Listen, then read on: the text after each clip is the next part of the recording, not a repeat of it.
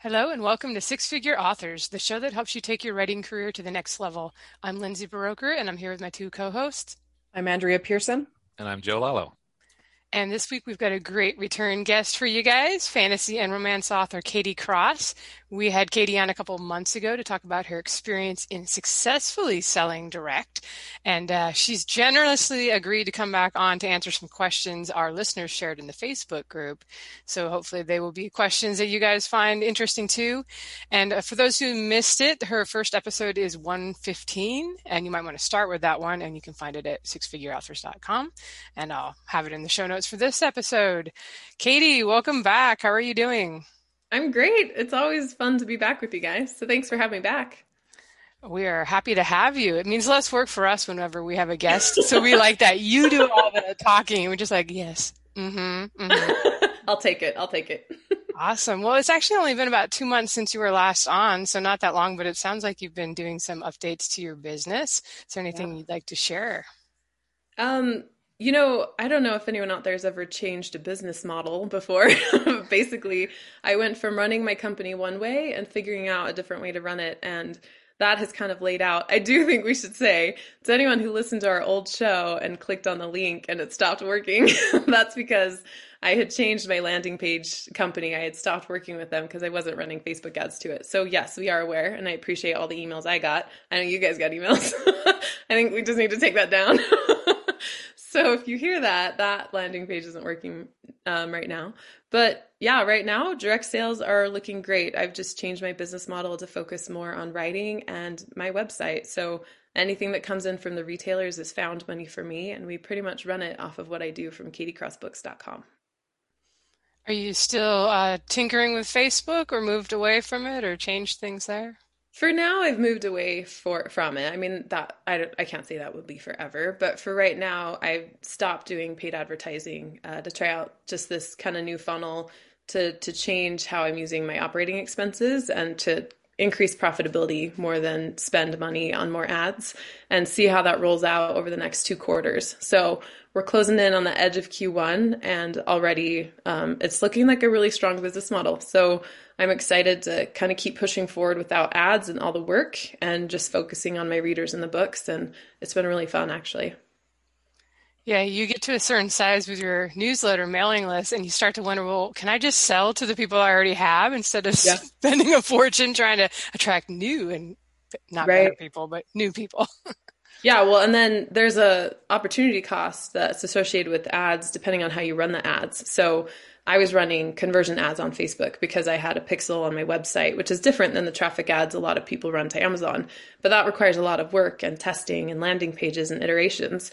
And I realized the amount of money I was sinking into the advertising cut was into my advertising created an opportunity cost. So was all time I wasn't writing and selling books to all the people that were ready to buy. So part of my idea behind this is just reducing the amount of time spent on business admin and increasing on writing. And when you're not focusing so much on Facebook ads and whether they're tanking or whether they're soaring, it works great. I do remember days where I'd run Facebook ads and I'd run a couple hundred dollars a day and I'd look at my Shopify and I would have made a couple hundred dollars and I just think, so I just traded money with Facebook today. like I gave them 200, they gave me 200 or whatever it was and those days are gone. So it's it's fun to see the money in my store is actually money that I have kept for what I want. Definitely. Yes, I've had similar feelings with Amazon ads from time to time. Like, hmm, how much of this is actually well, they even tell you now, and you're kind of like, oh, that's underwhelming. how much is yeah. actually attributed to it? I think it's the advertising game, no matter the market, no matter what it is. I think the game of advertising is is optimizing to the point of profitability, but having to invest a lot of money to get there. Right. Okay. Well, we have about I don't know twelve or fifteen listener questions, so I guess I better we we better get to them. I think Andrea is going to ask the first one from Angie. Andrea, Angie. She liked the A name, so we'll give it to her. All right. Angie says, I'd love to know how Katie gets the writing done, especially when managing a business with and without a large team. Mm. Great question, Angie. So right now I have um, basically one virtual assistant that works about 20 hours a month. and she schedules my social media posts. So I provide the pictures and I write them. Sometimes she'll find pictures, but I write the copy and she schedules. And then she helps me with line editing and sometimes proofreading and, and basic stuff like that. So that's, she's a huge time saver for me. And then I have other members of my team that help me with like proofreading and beta reading and we run trivia contests at launches and they help me with that. So I do have a pretty small team. At any given moment, we have four active people that I'm working with. Um, but outside that, I think efficiency is my superpower, right? So I run my house and my job in a way that I, I basically live in the mindset of what I've meant. So when I'm at work, I, I don't focus on anything at home. I'm not on my phone.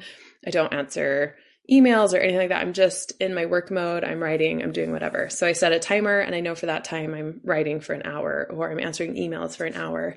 And that efficiency and concentration actually saves a lot of time. So I think people underestimate how distracting Facebook is or emails. And so they'll spend five minutes here, five minutes there. But then by the time you get back in your manuscript, it takes a while for your brain to latch onto the manuscript. And then you get pulled back out by another email. So you lose sometimes an hour a day in what you could be writing just by switching between tasks. So I think part of my superpowers is just focusing on a task at a time, having the timer, like knowing what I'm doing. I um I also go to bed early. I mean, I have a I have two kids. So I have a 3-year-old and a 6-year-old and a very busy husband and I live in the mountains, right? So I go to bed early. Like sometimes I go to bed with my kids at 7:30 or 8, but I get up at 4 every day and I work out and shower and have some time to myself. And then I start writing. I send them to school and daycare, and then I work for like four to six hours, depending on my daughter has short days and long days at daycare. So those are just some like basic hacks on how I run it. But I think the most important thing that I want to say to your listeners is my 100% focus is my books. Writing, the two things I do every day is I write and I do something that brings money into my business. And over time, that makes the biggest difference of all because the writing creates products and doing something with those products every day adds up so that over time you see a rolling effect of income. Yeah, that's a super important thing. And I feel like a lot of people uh, like if they haven't picked up advertising, they feel like, oh, I got to start really focusing on advertising. like as long as you're producing a thing that is a product, advertising can be used on stuff that that your product is already out. The product comes first. Uh, that, that's that's my calm down message to people who are frenzied when they send their stuff to me. But uh, so uh, the question I have here is from Jonathan. How do you convince readers in your ads to buy direct and eschew Amazon? I find my conversion rate for direct ads is very, very low. Granted, I have one book and can't offer a great deal as a hook. I offer a $2 off coupon and have been experimenting with various ad copy using different coupon codes in each so I can track. So I think there's actually a, a, bigger thing to his question, right? I don't think the I don't think the problem is necessarily convincing from the ad as maybe not having built trust. So in his case, I would look at his ads and I would look at his platform and I'd look at his offering and say, what in your in what you're showing to these people, how are you promising longevity, great deals, and a relationship with them? If you have one book and you're offering a coupon and you don't have a way to introduce them to your world, why would they take that? Right? I think the number one comment I get from readers is, I love that you gave me your first book free. Now I want them all. Like I get that all the time. I even had a lady say to me today, she emailed me, she goes, I've never had an author offer me their first book free. This is brilliant. And I'm like, really? It's like every author on the planet does that, right? But she'd never, I don't know, she'd never seen it. So I think in that regard, it's more about building out a really strong funnel. So in my advertising, in my landing pages, in my website, everything I, I did was to prove to the reader that I'm here to stay. I have great books that are in your like lane. And here's, here's something I can give you to start building a relationship. I think it's more about that than the ads. Um, but also to kind of answer that question more directly, there are like ways you can tweak the copy in your ads to get attention right? Good headlines, good picture, and good copy will kind of funnel the right people to your landing page to get what you want.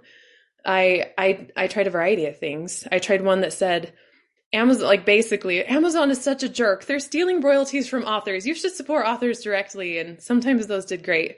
Or sometimes I would just say I wouldn't even bring Amazon into it and they'd come to it. Um, I, I, think it's more a co- combined total of the whole marketing funnel than just the ads itself. I don't know if that really answered the question, but hopefully kind of gives a bigger insight. Yeah, it's, it's hard on Amazon too. Like if, as a cold cold call, I guess you'd call it. You know, if they're coming in and they have no experience with you as the author. Um, of course, on Amazon they have reviews. Do you do any like testimonials or screenshots of like your stars on Amazon on your sales page? Yeah. so I would do that on the landing page. I do that in the ad copy. I'd put stars everywhere. It's all about that building trust. Um, if you have like any kind of one liner. I was just talking to Leslye Penelope yesterday and she like Time listed her fantasy book as one of the top 100 fantasy books and I was like, I hope you put that everywhere. like that's amazing. Talking about like building trust, right? So like any way you can build trust, use reviews, testimonials, all that stuff I would do all the time just to kind of prove to them. Other people liked it. You probably will too. And here it is for free. Um, I don't want you to have to like basically I don't want you to have to work for this yet like go ahead and have this for free just get in my world and then you turn your focus to building a relationship with them and that's how you get them to stay right once they know you and they know they like your work they're a lot of people are willing to jump through more hoops to get it exactly all right question from bianca do you have any plans to sell translations direct and i guess have you done translations um, i have fiddled with translations quite a bit and i've worked with several different um, translators different I've talked to different people. I mean, there's so much that I've tried around translations and just none of them really worked out.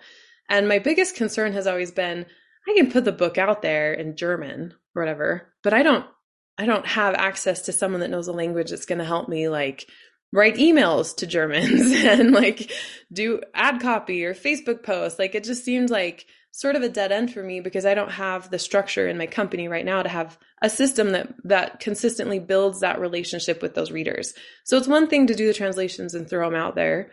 It's another thing to do the translations and then build those relationships so you keep those readers and make it worth your time. Because readers it's not going to be worth it if you're just constantly trying to pull new people in and you're not building up your relationship because they're not going to stay. So you're cycling over low, like your long term value of a reader, which is how much money they spend on your books over time, is really low if you're just cycling through the newbies. But if you're pulling people in and building a relationship with them, you have these. I have people that have spent $200 on my website, right? And in books, that's a lot because they're buying ebooks, audiobooks, and paperback, but that's one person.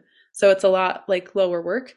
With translations, I never knew how to build systems to do that without speaking that other language myself. So I never, they kind of fizzled out. I never pushed it. I would do translations if I had like a foreign rights agent or someone else driving the systems that help me speak to these people. Then I would probably do that. I don't right now have any plans to focus on that because that will just get in the way of writing the books.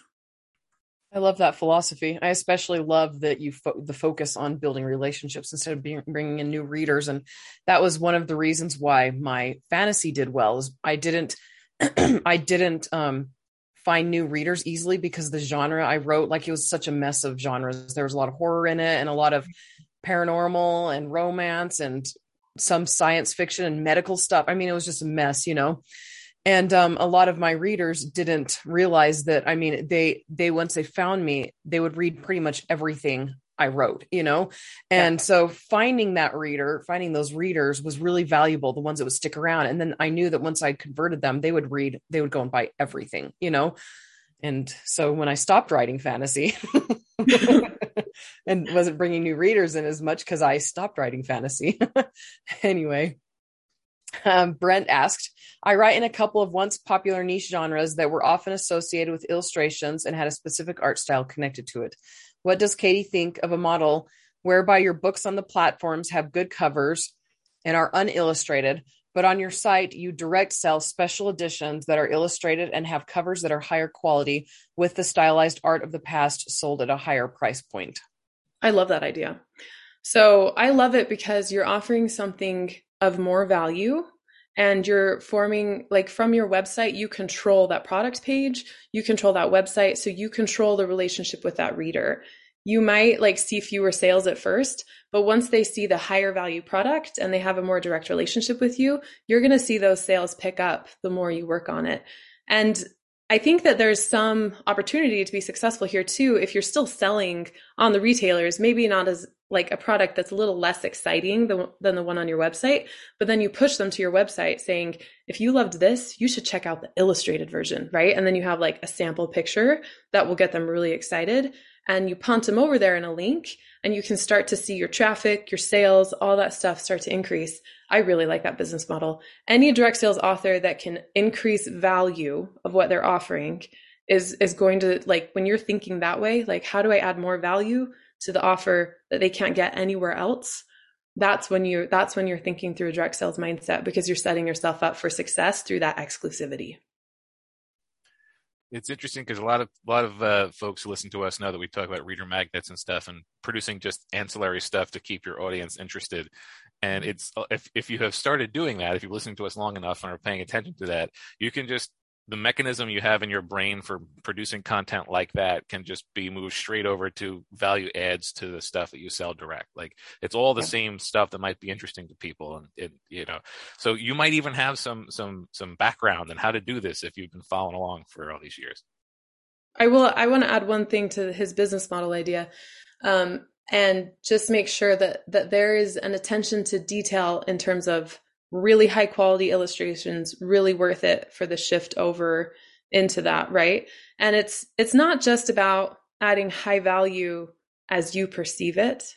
It's asking your readers what is high value to them and then providing what is high value to them right? So for this guy's business model i would actually want him to test these this illustrated book idea find people to read that one have him for free. Say if you'll read this book then I want you to read this other one and I want you to just tell me everything. What do you like better? Why? And get really nitty gritty. No emotions in this. It's not personal. And find out if that direct sales version is actually the one they want more. Because the, where, where people go wrong in direct sales is they think they're offering what their audience wants at a, like, I have this really high value thing. They're going to want it. And the audience is like, we could care less about that. Right. So that's the only caveat I would say is prove your market, which just means you know that this is wanted because they're asking for it. Yeah, otherwise you run the risk of uh, basically feeling like your audience feeling as though you're doing a cash grab. You know, they got to they got to actually want it. Well, and how do how do you form trust with a company that's not giving you what you want, right? If you look at I don't know if you've ever heard of Bite toothpaste. They're like my favorite company in the world. I stock them like crazy. So they're they're a toothpaste subscription service that's built on getting tooth like used toothpaste containers out of the landfill. So they send you these little like they look like candies and you chew it and it's your toothpaste, but it like saves the earth and stuff, which I'm totally about. So every 4 months they send me toothpaste and I know they're going to do that and I trust them and now they're coming out with like bamboo toothbrushes and like floss and all this other stuff that saves the earth. So I trust them because they're listening to the people who are coming to them for a specific thing. But if they started trying to sell me blush and mascara, I'd be like, no, no, no, no, go back. What are you doing? And then I wouldn't be interested, right? So I think as authors, we do that all the time. And I've done it too, right? Like I was a rock star in fantasy and I started writing romance and my readers are like, no, no, come back. Like, what are you doing? come back over here. So that's why I just want people to be aware that what you think is real in your head and high value isn't always what your readers think are high value. So you need to ask before you start pushing into a direct sales model, what is the actual high value target here? right. Uh, so next question here is also from Brent, or perhaps uh, a different Brent, who knows? Uh, in connection to audiobooks, with the growth in quality of AI narration and lower production costs, does she see potential with direct selling AI narrated books with lower overheads and higher profit margins in the future? Oh, 100%. Yeah. Um, as AI develops, I mean, it kind of depends, right? If let's in a perfect world, let's say AI sounds exactly like a human voice and can do the tone and voice and speed inflections that we want and look for in audiobooks, then yeah. I mean, if that sort of technology is going to be affordable for authors, then anything that provides high quality and does product creation at low cost that you can then sell, that's a win. And I, I do think it's in the future.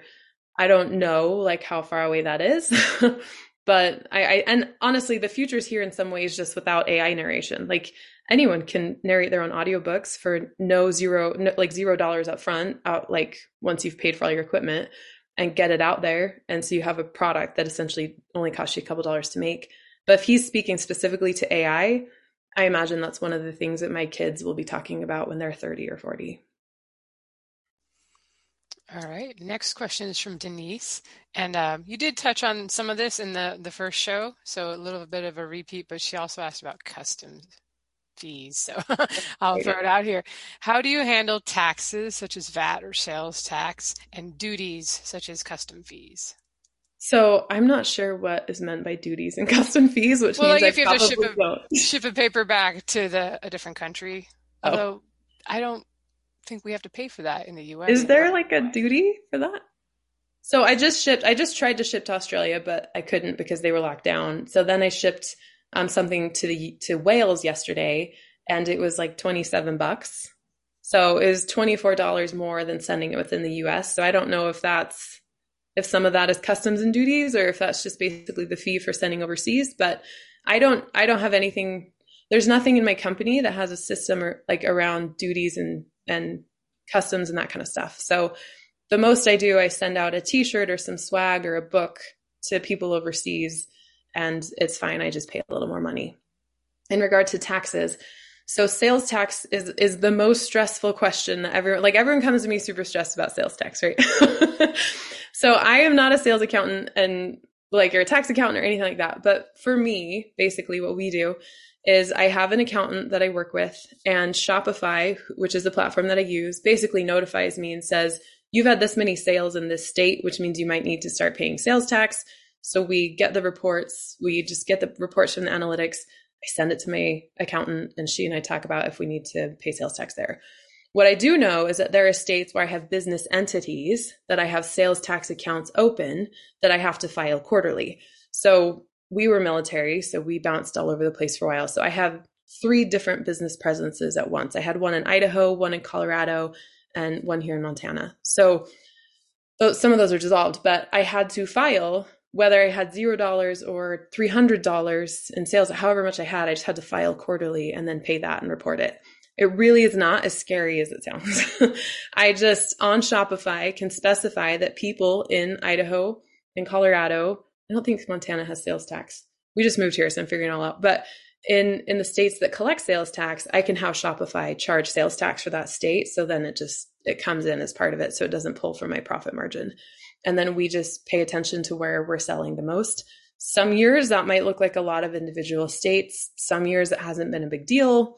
Um, every state's a little different. So that's where I think if you're at the place in direct sales where you're selling enough in individual states to have to start looking at sales tax, then you should probably have an accountant anyway, right?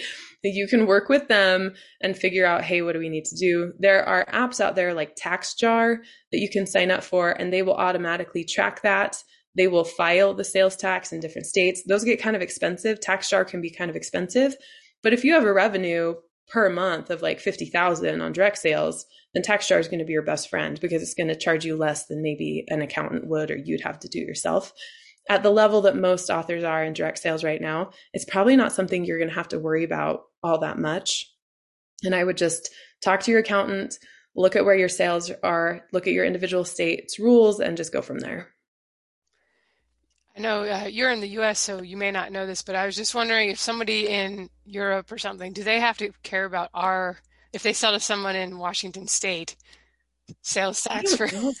I don't think so, but I don't know because then there's like VAT taxes and there's like all that stuff over there that I I pay someone else to worry about for me because I I would not be writing books if I was worried about this, and so the, it's worth it like to have the accountant that you can say this is what's going on outside the U.S. Yeah, I don't have any insight there. All right. So if you make enough, you need to just move to a tax haven or the. you don't have to pay. To, is it British Virgin Islands or something like that, or Monaco? there you go, guys. That's the answer. Move to a country that doesn't have taxes. I don't even know if that's truly the answer, but it is. you can try though, and it's, all, it's usually the answer if you're a professional athlete. Go to Switzerland, right? or buy an island, you know, that's there. You in, go. Or live on a boat because then you're yeah. not even. Yeah. Okay. Then you're in the water and you don't belong anywhere, right? Yeah. Just got to watch out for pirates then. um, yeah. I was going to say something about somebody and I was like, probably better not. There's a certain author who lives in a yacht. He could possibly be a pirate. we all know who you're talking about. and he probably That's makes enough better where, like he makes enough where he wouldn't need to be. yeah, he would be. He has someone else doing his books while he's on his boat. But but see, I would be a pirate just to be a pirate because it would be fun. All right. Okay, so Letty's question is in the first episode, it wasn't clear how she handles pre-orders. Does she charge people when they order or when they get the book? And if it's the latter, how? Yeah, this is a great question. So I cannot pre-order paper books, paperbacks at this time. So I go through Lulu Express. It's an app in Shopify. It's a print on demand, so people can order a paperback, it prints and ships to them. Same thing as Amazon, right? But they don't have a setup for pre-orders where it can be collected and held and then shipped. So I don't offer pre-orders on paperback, but I just let people know that paperback is coming on launch day.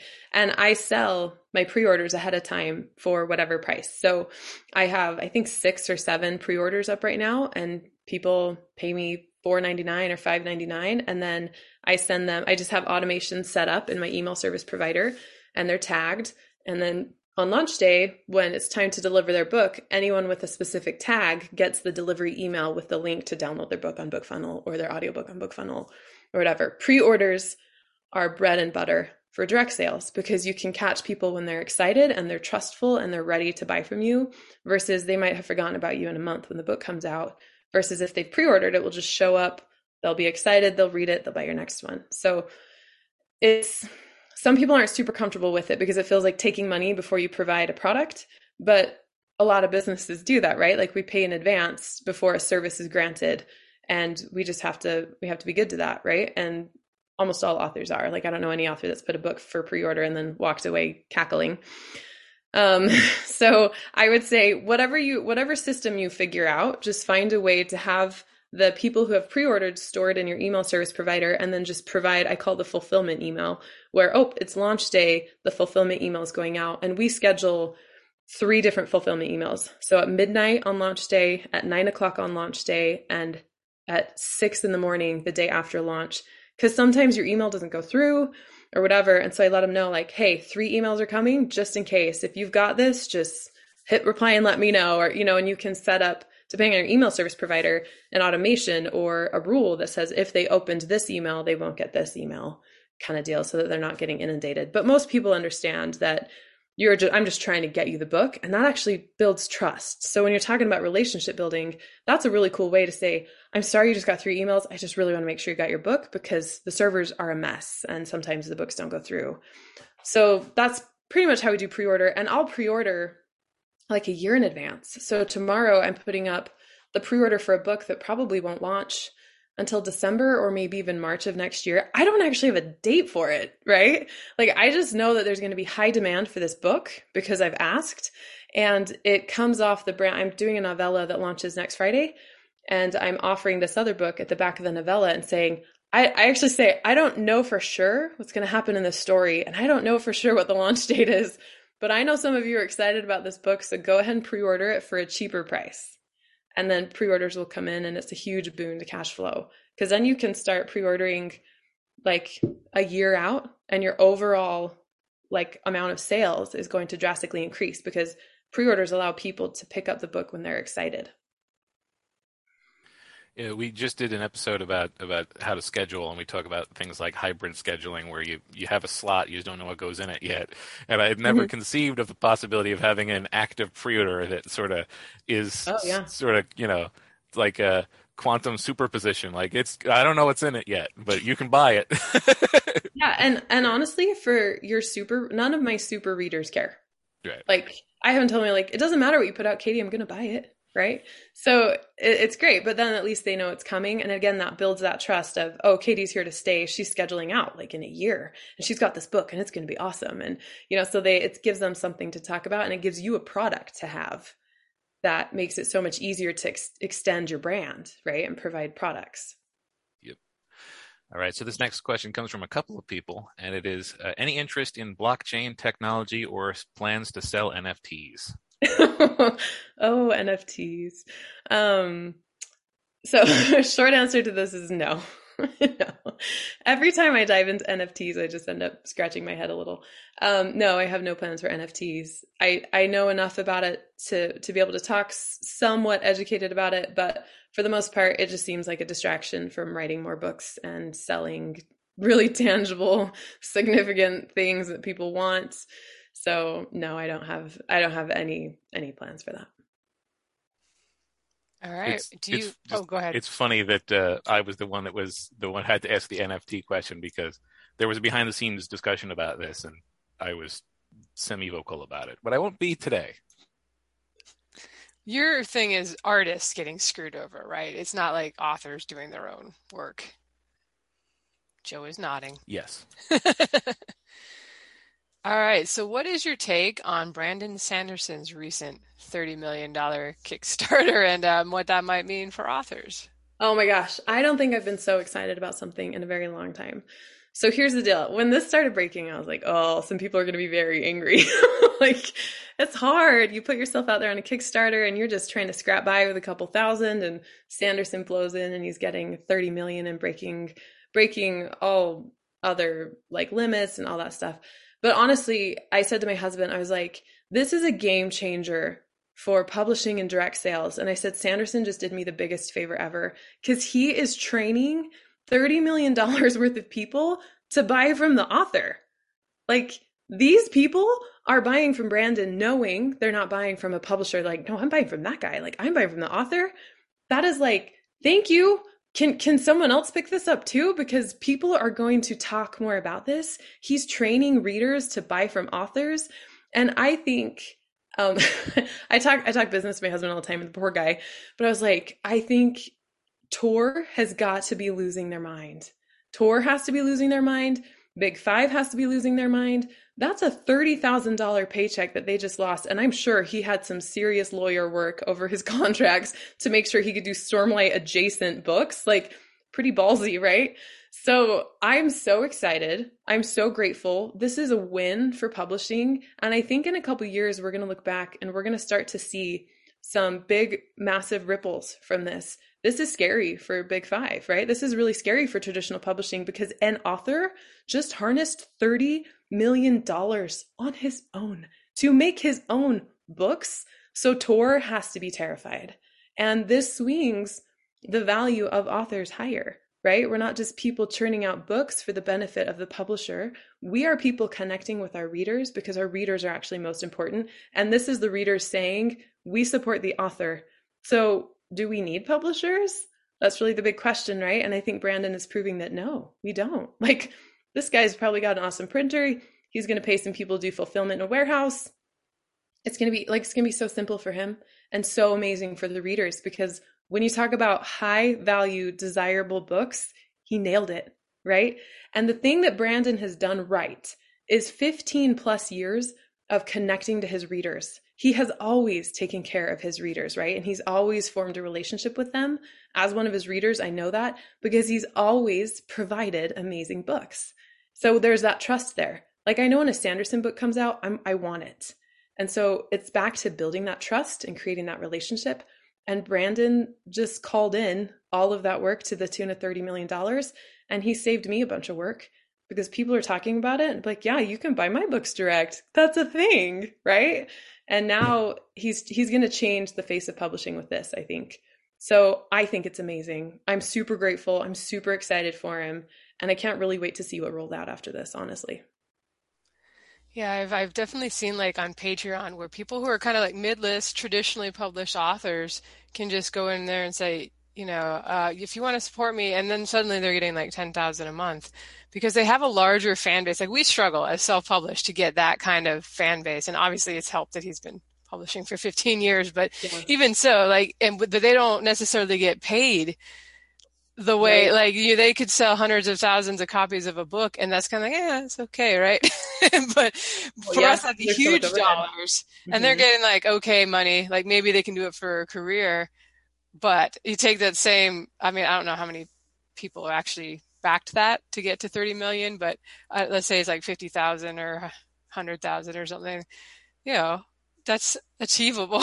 that's like so much more money than you would get for your 25 cents or whatever per book through the tra- traditional publisher. The thing, the other thing I love about it is the formation of relationship, right, with his readers. Like Brandon knows now like what's possible with his fan base. He just used Kickstarter to get some more. He has free publicity going everywhere. I mean, I was getting news alerts on my phone phone from CNBC when he was at like 20 million and it's still going, right? So Sanderson is going to do this again. This isn't his first Kickstarter and it's just going to change every time and those readers are going to trust him more every time because he gives them what they want. So that's all that we need to do too. Like it really gets really simple and Sanderson just highlighted it in a big way. So I mean, I'm super grateful. I hope I can thank him one day. Give people what they want. How far do we take that though? yeah, not too far. Depends on what they want. right? I've had some weird requests. Um, okay, so DL asks With the serious influence of fantasy inside the metaverse, are you considering VR to be an upcoming potential market or additional avenue for marketing? Yeah, definitely for sure. It's in development. It's really early. I think it's going to have a, a, hard entry point uh, for for authors because you're going to have to find someone to kind of create and put those ads out there. But Facebook is going to make it easy to advertise there, right? As this rolls out, so you can be assured of that. That Facebook is going to make it easy to advertise. Do I think it will be as simple as Facebook? No, because the access is different, right? And it's a different audience but it's absolutely there. I have I have a VR. I'm obsessed with it. Like I work out with it. I do Beat Saber. I I save people from trolls, like all that kind of stuff. It's really fun, especially for fantasy. You get to feel and experience a fantasy world in ways we don't really get to. What that will actually look like will be interesting because it'll just be a different point of access for the average person. Uh, but it's something that I think authors should keep track of as a potential uh, market. There's a very Penn and Teller did a very strange thing with a VR game, and uh, there's a, a, a, feature in one of the VR games where you can quote unquote be Penn Jillette, and it's just what he does when he's home, and you literally sit in a VR chair with a VR copy of uh, Moby Dick, and you can read the entire Moby Dick. So someone thought it would. You know, there exists a product that you can purchase that is the experience of reading a book in someone else's house. so that doesn't I, even surprise me. I mean, can you imagine the people that would pay to sit in Hogwarts and read Harry Potter? Yeah. You know what I mean? Like, so maybe that's it, right? Maybe authors will, there will be a company that has a system set up so an author can come in, choose their area, uh, have them upload their book, and your readers can go pay to read your book in your castle, right? Like, there's no telling what it's actually going to be. It'll be really fun. Yeah, it'll be cool to see what what comes about. All right. So the next question is from Laura. I know Katie mentioned wanting a Patreon like subscription service on her own website. Great idea, by the way. But I'm wondering if she ever used or considered using Kickstarter to grow her impressively large audience even more. Um, I mean, I've noodled over the idea of Kickstarter, but it it just seemed too big for me to want to get into because again, it would just pull me away from writing. um, I have a friend who's running a really successful Kickstarter right now that's just about to fund in like three or four days to help like do the fantasy paperback and audio. But I kind of looked at the setup, the fulfillment, the the communication, all the stuff that went behind it. And for me, at my position in my business, like in my career and my income, the opportunity cost, which is basically how much it cost me to be away from writing to do these things, was just too high. Like for the words I wouldn't get down for doing all that work, it, it didn't, the swap didn't make sense to me. So I, I haven't planned to do uh, Kickstarter right now. I do think I could fund a Kickstarter just because I have the coolest audience ever and they're willing to buy pretty much anything I put out there. Um, so I haven't I haven't done that. I have looked more over the past 2 months into the subscription model. I'm still proving market on it. I've actually had a good amount of people emailing me about this um, no, I probably won't give out all the details right here because I still haven't proven market and I don't know exactly how it would work or anything like that. That's that's up for anyone to try. Right now, I just think with my current existing audience, this answer would be different for everyone. Right now, the subscription model doesn't make sense for me. Um, a Patreon like model could potentially work. I don't really want to have to pay Patreon my money. I'd rather do that myself but the back end of figuring it out, um, getting it running, proving audience, finding the price point, all that stuff. Um, as I started rolling it out with BookFunnel and Damon and, and a bunch of different people, it just sort of has started to fizzle. And I've been paying attention to that. And usually when that happens, it just means it's not the right time for me it's not the right idea. So I've just been kind of letting it go and simmer in the background and writing the books. It started pulling on my writing time quite a bit. And that, when I started doing that, I, that's typically a sign to me that I need to reassess is this a necessity to bring income in? And if the answer is no, then I can't let it take over the writing time, or else the whole business structure and model will kind of fall. So, for those that I know some wanted an update on that, I don't plan on rolling one out right now. That could change by Q4, but the end of Q1, I'm not convinced it's something my audience really wants. And so we're just continuing with this writing books and putting them out. It's actually kind of an ideal thing for someone to, to consider who is doing Amazon exclusive because then it's an opportunity to release your books early to mm-hmm. everyone before mm-hmm. you put them into KU. I mean, that's what I do with the Patreon, but with the Kickstarter, you're just committed to doing it once. So if you have like a trilogy yeah. or something, you could just release them all early. Um, yeah. So I've, I've thought about that and talked to people too. And like, I, I, I, think we will see a lot more Kickstarters. I mean, everybody's gonna be like, maybe I'll get $30 million. Sanderson, we're going to see a lot, right? Yeah. It's going to be a flood. I do uh, know some authors that are Kindle Unlimited bound. And as what they're testing now with direct sales is they will launch a month early just to their website. And then, then after that month, they go into KU and take it, they take it off their website the thing to notice about that is you're going to take a hit on the other side, right? So you're going to, the, the cool thing about direct sales is if you launch early, you're going to get cash in hand up front. So let's say you're a Kindle Rockstar and you offer direct sales and you hit $10,000 that month in direct sales because people bought that early. You're going to see like a much lower launch, much lower numbers on the Kindle Unlimited Audible side which is probably okay, right? But what you have to start to then like even out is what what is the purpose of me doing this direct sales before I do Kindle Unlimited? If it's to build relationship, to build trust, to have a different model where you can pull cash in hand and you're not 100% Amazon bound, I think it's worth doing. If you're doing it to make a lot of money and all of a sudden you're seeing your sales and your ranking all that stuff tank and your overall model isn't improving, then you might just want to reassess kind of why you're doing that sort of a model. But um, absolutely, I, like that's a fantastic model to start direct sales with if you're like Kindle Unlimited bound. Yeah, I will say I, I think I have about 500 Patreon subscribers, and I've never really noticed that it makes a difference as far as like, oh, I'm not going to stick in the rankings for as long because those people got the book early, and I get all the Barnes and Noble Kobo people that wouldn't have mm-hmm. gotten the book for a couple years yeah. doing that. So maybe it's worth trying once for everybody who's interested, and you can kind of gauge how it does. Just test the power of it for your audience and see what they do, and then just start training them. Right, like start training them to what you want to do. And and that's the other thing, though, Lindsay is like for you, it's like, well, it doesn't really have a cash impact for me, but it also might be because you've trained those people to do that for so long, and then all these other people buy from the retailers that you don't see the cash impact anymore because it's just settled into the cash flow of your company, right? You just know that X number of people are going to get it this way. So these are the rankings you expect. And after you do that enough times, you can start predicting launches and cash flow. And you can start actually saying, we did this launch differently and it worked better. So we're not going to do this way anymore. We're going to do this way. And then you can start building the launches on top of each other and see that cash growth like increase.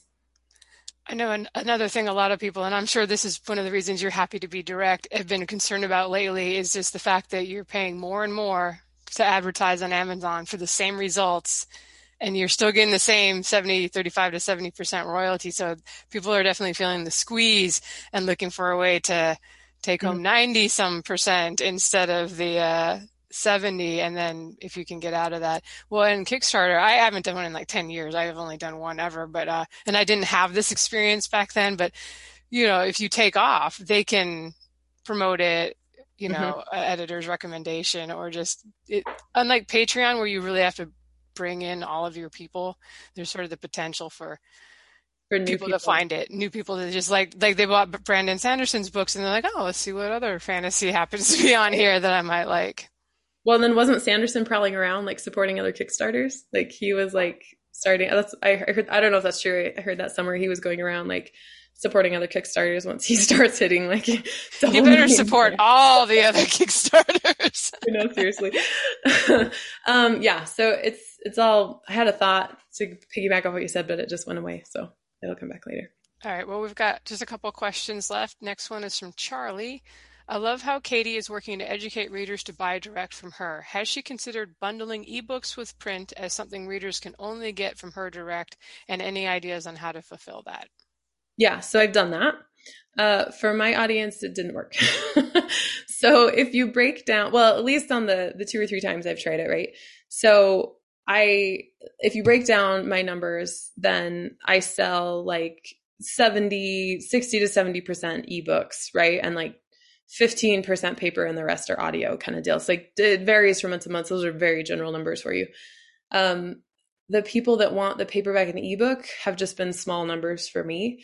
I know that there are some people who make bank on ebook paperback bundles. So what I do for how to fulfill that, it's actually really easy on Shopify. I have an app called Frequently Bought Together that I love.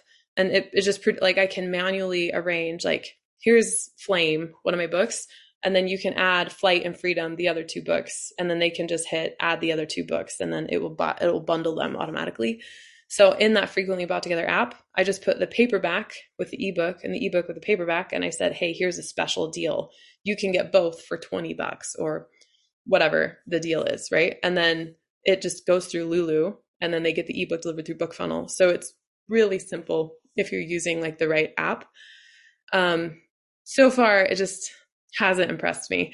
Uh, but you know that kind of thing actually works really well for a middle grade audience. I've heard because the kids like to read and hear it. Right? They want they want to do both to kind of help with reading skills. And then the most, I mean, that's that's more ebook than paperback. Um, or sorry, audiobook and paperback as a bundle, I think has maybe done a little bit better than ebook and paperback as a bundle, but um, I think it's just it's just your market and your readers, right? And I haven't actually trained them to look for that kind of thing. So if I started talking to my readers about, "Oh, I was reading this audiobook and listening," or "Have you ever listened and read?" or "Do your kids listen to and read paperbacks because it really helps their literacy?" You know, like if I started talking to them about it more and pushing, I bet I would see more sales, but I haven't. So that's the other thing. I haven't trained them to it. Yeah, training is uh, super important. um, my readers, I mean, I'm training my readers for KU only, and I know that I eventually want to go wide, but I mean, most re- most authors that do romance are in Kindle Unlimited, so I'm like not entirely sure how successful I will be. I've had author friends that were huge in Kindle Unlimited that pulled their books out of KU, went wide for several months, flopped, went back to KU, which I was like, you should have stayed wide for a while because then KU flopped too. So I'm like, yeah, fights. Um, okay, so Ara has a question, and Lindsay and I are trying to figure out what it what it is. Uh, we should have asked for clarification on that. And Sarah, uh, Ara, Ara, I'm guessing Ara. Um, she says, is there a range of royalties from the different website providers or payments providers? And Lindsay and I are thinking that she's wondering if like different websites, like with their their services, the the structures that they offer, payment plans, like so web hosting and all of the different places that run money for you, if they have different options, like if you have higher like people buying through them, would they give you a better rate? I mean, that's kind of what we're assuming yeah. Yeah. So I, I, yeah, there's a couple different ways I can answer this. So like I've only ever tried Shopify and Samcart. So Samcart was a hundred bucks a month at the the tier that I was doing, and Samcart is really awesome for landing page conversion. Like it's a really cool like landing page and upsells. It was a hundred bucks a month. Shopify is thirty dollars a month, but Samcart doesn't have a store. It's just a landing page. So I can't say, hey, go here and look at all my books unless I create a landing page with all the books. Where Shopify, it's like a store, they can browse it. And it was only $30. Um, the different royalty providers, if you're talking about like PayPal, Apple Pay, uh, Stripe, all of those, they're all pretty similar across the board. Like PayPal was 30 cents plus 3.5% or something. Um, credit cards are 6%, I believe. So if someone pays me with a Discover or an Amex, then 6% of that sale goes back to the credit card. But Shopify doesn't take any of the individual sales because I pay 30 bucks a month for the storefront. That's it. And then katiecrossbooks.com, the actual address I pay for through Shopify once a year. It's like $17 or something. Shopify, like I just bought the domain through Shopify, 17 bucks a year, auto renews. Um, I see So back in August, PayPal increased their fees again and it made it completely ridiculous. Like if I ever wanted to run a sale for like 99 cents, then PayPal got like way too much of that sale, right? Like I was like, this is ridiculous, PayPal. So I actually disabled PayPal from my store. I was like, no, like I'm tired of this. It made the bookkeeping a mess on the other end. And I haven't ever really liked working with PayPal and never saw my sales fluctuate. Like people didn't stop buying from me. So in terms of like the different people, like payment collectors, I guess is what they are. Um, Shopify really provides, as long as they can do credit, you can also do Amazon Pay, you can do Google Pay, you can do Apple Pay. Like there's all these other pays you can do. I don't really see on the other side how much they take. I'm assuming it's anywhere from three to six percent. And I'm not, like you said, I'm not quite sure if that actually answers the question, but I think that's might have been what she's talking about. So if not, she can email me and, and I can like go into that. Yeah, I think I mentioned mentioned this on another show, but I saw like the result when uh, PayPal started increasing their fees. Like a number of the places I shop, all of a sudden it was like, "Where where's the PayPal option?" It's like, "No, would you like to pay in Bitcoin or Litecoin now?" like Bitcoin is coming out now.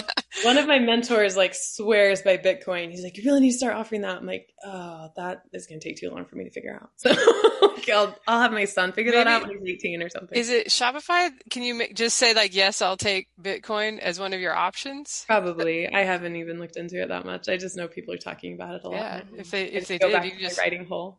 Take take that, bank it, and then forget about it for a couple decades. See what you, you retire got. in forty years.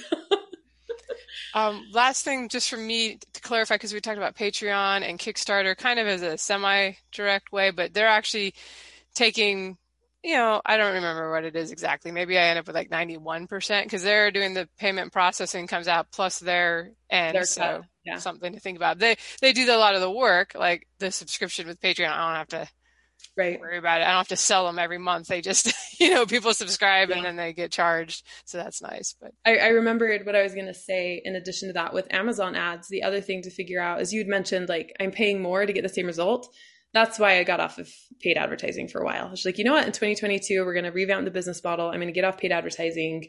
We're going to focus on profitability instead of revenue, and we're just going to see where it takes us, right? And it's it's going beautifully so far. But with Amazon ads, the thing that always killed me about Amazon ads is they're not only taking your advertising money, but 30% of the sale off of that book. So you're actually getting double charged by Amazon for advertising. It is brilliant like, if you think about it from Amazon's perspective, let's have them pay us to sell their product in which we're going to make 30%, right? So they're like double making money off of you. If you're like a KU rock star and you're pulling in six to seven figures a month, maybe like that's worth it to you. Like, sure, bring me the money. You can have that much. I'll take this much. But it's something to think about when you have an author that's trying to do like 20 bucks a day and is barely getting by or breaking even. That's a hard, that's a hard model to save at, at those low numbers and with advertising being that expensive. And now they're allowing traditional publishers to do it. So here they're only getting their 12% or whatever already on the 999 book and they're going to go pay a dollar per click. And some of them will because they, they think that the publisher wants the book to do good. So clearly i need to throw $20000 into my amazon ads for my book and then they get their royalty check and it's like uh that's and not going to cover that. Amazon even charges us to deliver the book. We pay amazon like money for them to deliver the book to kindles like, how ridiculous is Amazon? And like, it's brilliant if you think about it. Like, some people have to do the 30% royalty option because Amazon is going to charge them like a dollar fifty to deliver that book to the Kindle. You've got to be kidding me. That's where Amazon just destroys me. like, you've got to be kidding. You are destroying authors. Like, that's why I love direct sales because there are some people, it's like, I can't, I can't deal with that anymore. So when you kind of own the power, it's a little easier to direct it. Right, and they own the servers, so it's not like exactly. they're just paying the guy to like turn on the lights in the morning. You know, I mean, how scary is that, right? Like the Amazon presence in the world, it's pretty scary. Oh yeah, when uh, AWS goes down, you're like, why is half the internet down? What's going on? Like the day Facebook went down last year, or whatever. Uh, anyway. All right. Well, Joe, Andrea, did you want to ask anything else before we release Katie into the back into the Montana mountains? I, I personally just want to ask her more about her place where she lives, but we can do that later because I'm like, it's so fascinating. She's like in this random mount candom candom in the mountains cabin. Yeah. Yeah, we have a little we have a little house in the mountains. We have eight and a half acres that borders national forest. Um, to the north of us is just mountains and mountains and mountains. But we're only like seven minutes from the bus stop and like 15 minutes from civilization, if that. So it's not like we're not That's way nice. out there like some people are. Uh, yeah, so we live in Montana um, because I'm just a mountain girl. And if I'm going to run this company and write awesome books, I just like to be in the trees and the mountains every day. So my husband's a really, we're really big outdoors people. So we just want to be outside every possible chance we can. So we just decided to live in the mountains and we have a, it's a pretty small house. It's two bedroom little cabin. We have like, I'm in our garage actually. we have an office in our garage that we put internet in. And then, you know, we have a bunch of little outbuildings like, cause we have only a wood burning, we have a wood burning stove for heat and it's, it's a really, it's a really charming little place. We love it. I, for Christmas, I like took my chainsaw and just walked into the national forest and cut down a tree. and then just like oh, carried awesome. it back. It was so fun. Or we have like UTV and I'll drive my kids around and my dogs will run off leash and we'll go to fallen trees and I'll just cut them with the chainsaw and bring them home and we'll chop them into firewood. So it's a really fun life. So, do you, I mean, are you and your husband introverts or extroverts? I'm a total extrovert and he's a total extrovert. I'm a total extrovert. I mean, how do yeah. you handle being so far away from people? Because I'm like, I think I'd go crazy and I have to have face to face, not yeah. necessarily like this, but in person time right. with people, you know? Yeah. So sometimes I've been doing mountain living for years now, right? So I mm-hmm. think I've almost moved into ambivert, but every time I think I'm getting introverted, I'm like, I just need to go to a coffee shop. Like, I'm definitely like fed by other people for sure. I, I, I mean, there are days where I could, like during the pandemic, I didn't leave the mountain for like four months. Like I just stayed on the mountain. My husband went down to work. He brought groceries. It was kind of fun. Like we would just go play in the forest for like three hours. But now I go like drop my kid, my son off at the bus stop. My daughter goes to daycare like four hours and like seven hours. Like she kind of goes on and off through the week. So I get to see like her daycare lady. And then sometimes I'll go, there's this like tiny little podunk mom and pop like cafe. So I'll like go work there with all the other 90 year olds and there's like a little mountain. All the other 90 year olds, are you saying you're a 90 year old too? No, but like everyone else there is like 90, right? Like I'm the youngest by like 60 years. so, you know, I like find ways to, to get out. But for the most part, I'm like, I just, I just like want to stop writing and then just go on a hike. So that's what I do. I just walk out my back door into the national forest and we're combing the mountains and figuring out all the ridges and it, it makes it worth it to me for the days. But I do have neighbors. So like you can't really see their houses, but they're not that far away. Like our property is only eight and a half acres. So it's not like we're like 500 acres out there. So we'll like, I'll go on walks and talk to the neighbors or at the bus stop, I'll see people I know. We had people over for dinner tonight. So you kind of figure it out. Yeah. Yeah, we have our property backs national forest, monument, or mountain stuff like that. But we only have a quarter of an acre, and I can see our neighbors. You know. like, oh yeah, that's what we were trying to get away from. My yeah. husband is ex-military, and uh, when we got out of the military, he just needed to be away from people, and I just needed yeah. the mountains. And so we went to the mountains, and now we're like, "Yep, we're never, we're never going back to suburbia. like we will always just be surrounded by land and wild places." So that's where we are. I think this is where we will land. like we're going to stay here. I'm not going to move anymore. And this is where I'm like, I could write books here for the rest of my life. So that's how I knew that this is where we were meant to be. Yeah, I should have my husband listen to this episode so that he can be both motivated and depressed. Cuz yeah, he, come see me. Like your husband. I mean, he's a yeah. military brat. He wasn't allowed to enter the military because he had a, a disease, a gallbladder disease but like he's he's military minded. That's the way his whole life was all growing up you know? And so he's like ah, there's too many people. And my husband's totally the same way for sure.